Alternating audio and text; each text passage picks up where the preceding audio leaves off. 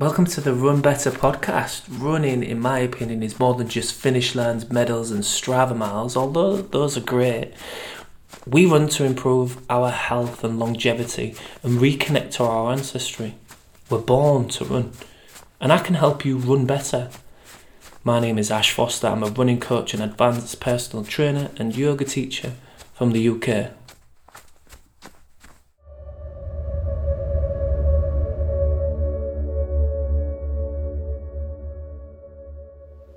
Hi, it's Ash. Welcome to this episode of the podcast. Before we get started on this episode of the podcast, please hit the subscribe or the follow button wherever you are getting this podcast.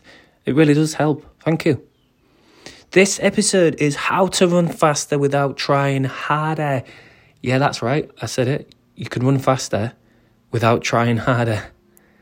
Most people that listen to that sentence go, Oh my God, what? You must be crazy. That's, you can't do that. You need to try harder to run faster, surely. You need to, most people try harder to run faster. Most of my clients try harder to run faster. Most of my clients that trying harder to run faster either start to blast music louder into their brain to help them run faster. They buy new trainers that are the fastest trainers on earth. These are going to help me speed up as fast as possible. Or maybe these the latest shorts or the latest running vest or t-shirt because it's really aerodynamic and it's got all of those nice little reflective colours on or maybe you are only running on flat surfaces. You don't run anywhere near hills because that's going to help you run faster. So you can try even harder on that flat surface. Or maybe you constantly check your GPS watch or your phone, listening to your headphones, telling you how fast you are going and whether you're doing enough effort. And maybe you need to be putting more effort in so your watch tells you, or your phone tells you, or the app tells you, go faster. So you go faster by trying harder. But no, stop, stop, stop. You don't need to do all of that stuff. You don't need to do any of that. I'm going to give you three simple ways that you can improve your speed. You can run faster without trying harder. Number one is very simple and very obvious. You've probably seen this if you've if you've researched online of how to run faster. Number one way is to improve your running form. Improve your running form. Simple, isn't it? Well, I mean, it's not really that simple. It's quite complex. Running is a beautiful, rhythmical, coordinated movement that it's a skill that we need to improve and we need to put the time and effort in to improving. We are all constantly a work in progress. We are never the finished article. So we can improve our running form and that's going to help us faster. But what aspects of our running form do we need to be looking at? Well, how can actually improving our running form eh, make us run faster? So there's a great kind of analogy and description by the running coach Shane Benzies, and I really like this. I don't, don't agree with everything that Shane Benzies, Benzies says. He's from Running Reborn, and he talks about the elastic fascial system. So the connective tissues, which I think he he he talks about it in this kind of really springy, elastic, beautiful way, which I, I really relate to, and I really try and express that to my clients as well. When I first uh, read his book, um, it really, it really kind of struck a chord with my yoga teacher, with my connective tissue mind from um, the guy who did anatomy trains. I forget his name. The guy who kind of was the guy who found the myofascial system. Well, anyway, basically, he talks about the connective tissue, and it is that kind of um, almost like cling film around the muscles and the organs and the and, and, and the, the tendons and that creates this elastic energy. And if we're slumping and we're wasting energy in our running form our running posture we are not optimizing that elastic springy kind of beautiful rhythmical coordinated movements that we can get. So if you look uh, some of the other running techniques and running coaches. So you've got the pose method, you've got the chi running, you've got the Newton method. They also all they all have very similar and pretty much very common um, aspects within the running form that are the same basically. So it doesn't matter if you if you're a pose method or chi running or Newton runner. They all encourage you to stay nice and tall, leaning slightly forward from the chest rather than the hips. So leaning slightly forward from the chest rather than the hips or the or the head. They would encourage you to have uh, a slight knees, kind of forward knee drive, not too exaggerated. You don't want to be focusing too heavily on a knee drive, but that would help your foot come underneath your hip as you're slightly leaning forward. So we would want to pick your knees up, which would uh, also encourage your foot to come underneath the hip.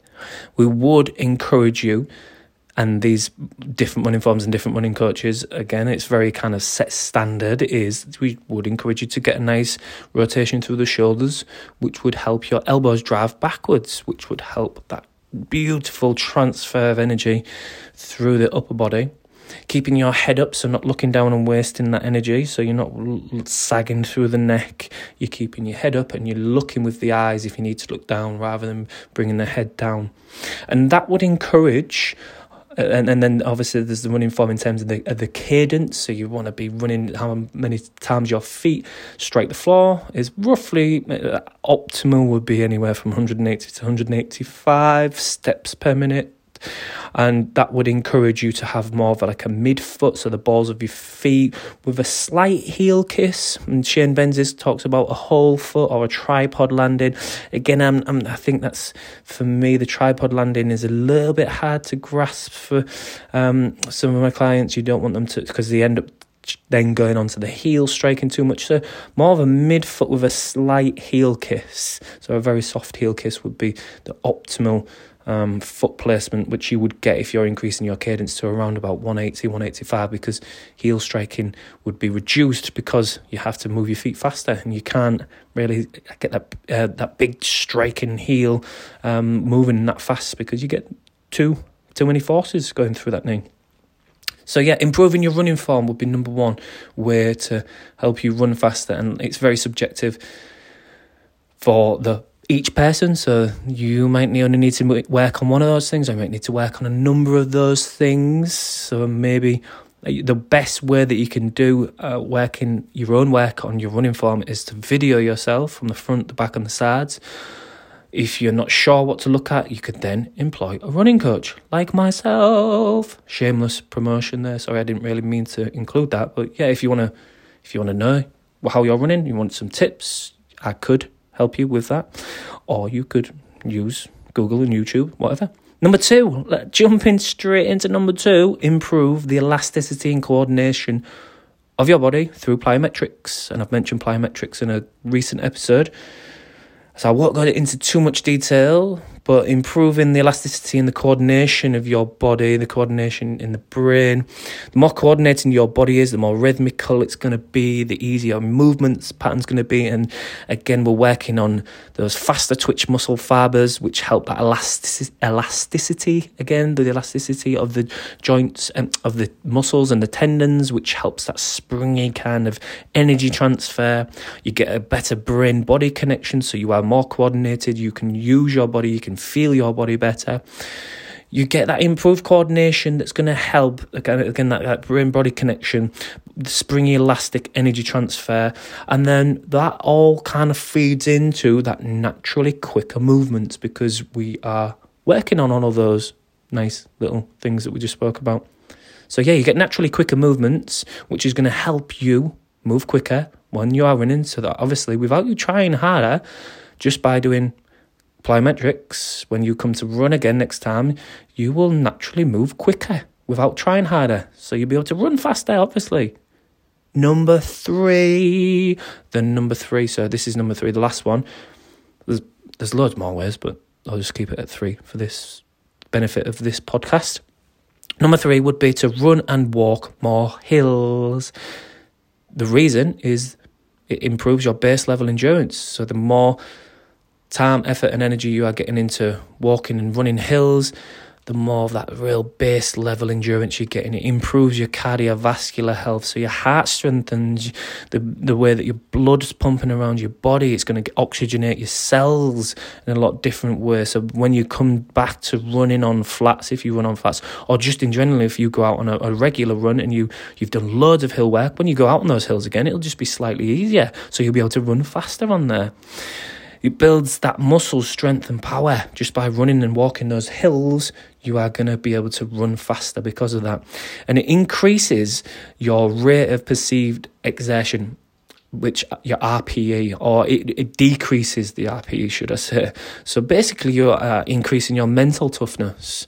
You are becoming more uh, Uh, you are facing these challenges and you are becoming more mentally resilient, which then means the rate of perceived exertion, basically, you are perceiving that you are working at a hard at a less level. So it's not as hard as the first time you went out and did this hill. The third time isn't as hard as when the second and first time you went out to do the hill. So every time you repeat these hills, it's getting a little bit easier. And then when you go back onto your normal regular running, you think, ah, right. So what used to feel like a seven out of 10 is now feeling like a six out of 10 or maybe a five out of 10. And because of that, if your mind's feeling good and you're feeling a lot mentally stronger, you will naturally run faster without you realizing it. So without you trying harder. Oh, look at that. So we've got three amazing reasons of how you can run faster without trying harder. Number one, improve your running form. Lots of little details in that that you can look at that are subjective. Number two would be to improve the elasticity and coordination of your body through plyometrics. And number three would be to run and walk more hills. So, three really simple ways that you can run faster without you actually kind of physically really trying and really pushing yourself to go harder and buying those new trainers or blasting out that music or constantly checking your GPS watch. You don't have to do any of that stuff. Just do those three things I mentioned. I hope that has helped, and I know that it will help you if you get out and you do those th- three things. You will gain those benefits from that. So please if you're not already, follow this podcast, subscribe to it, share this episode with somebody that's going to benefit it from it. It really helps spread the word of this podcast. And thank you for listening. Speak to you soon.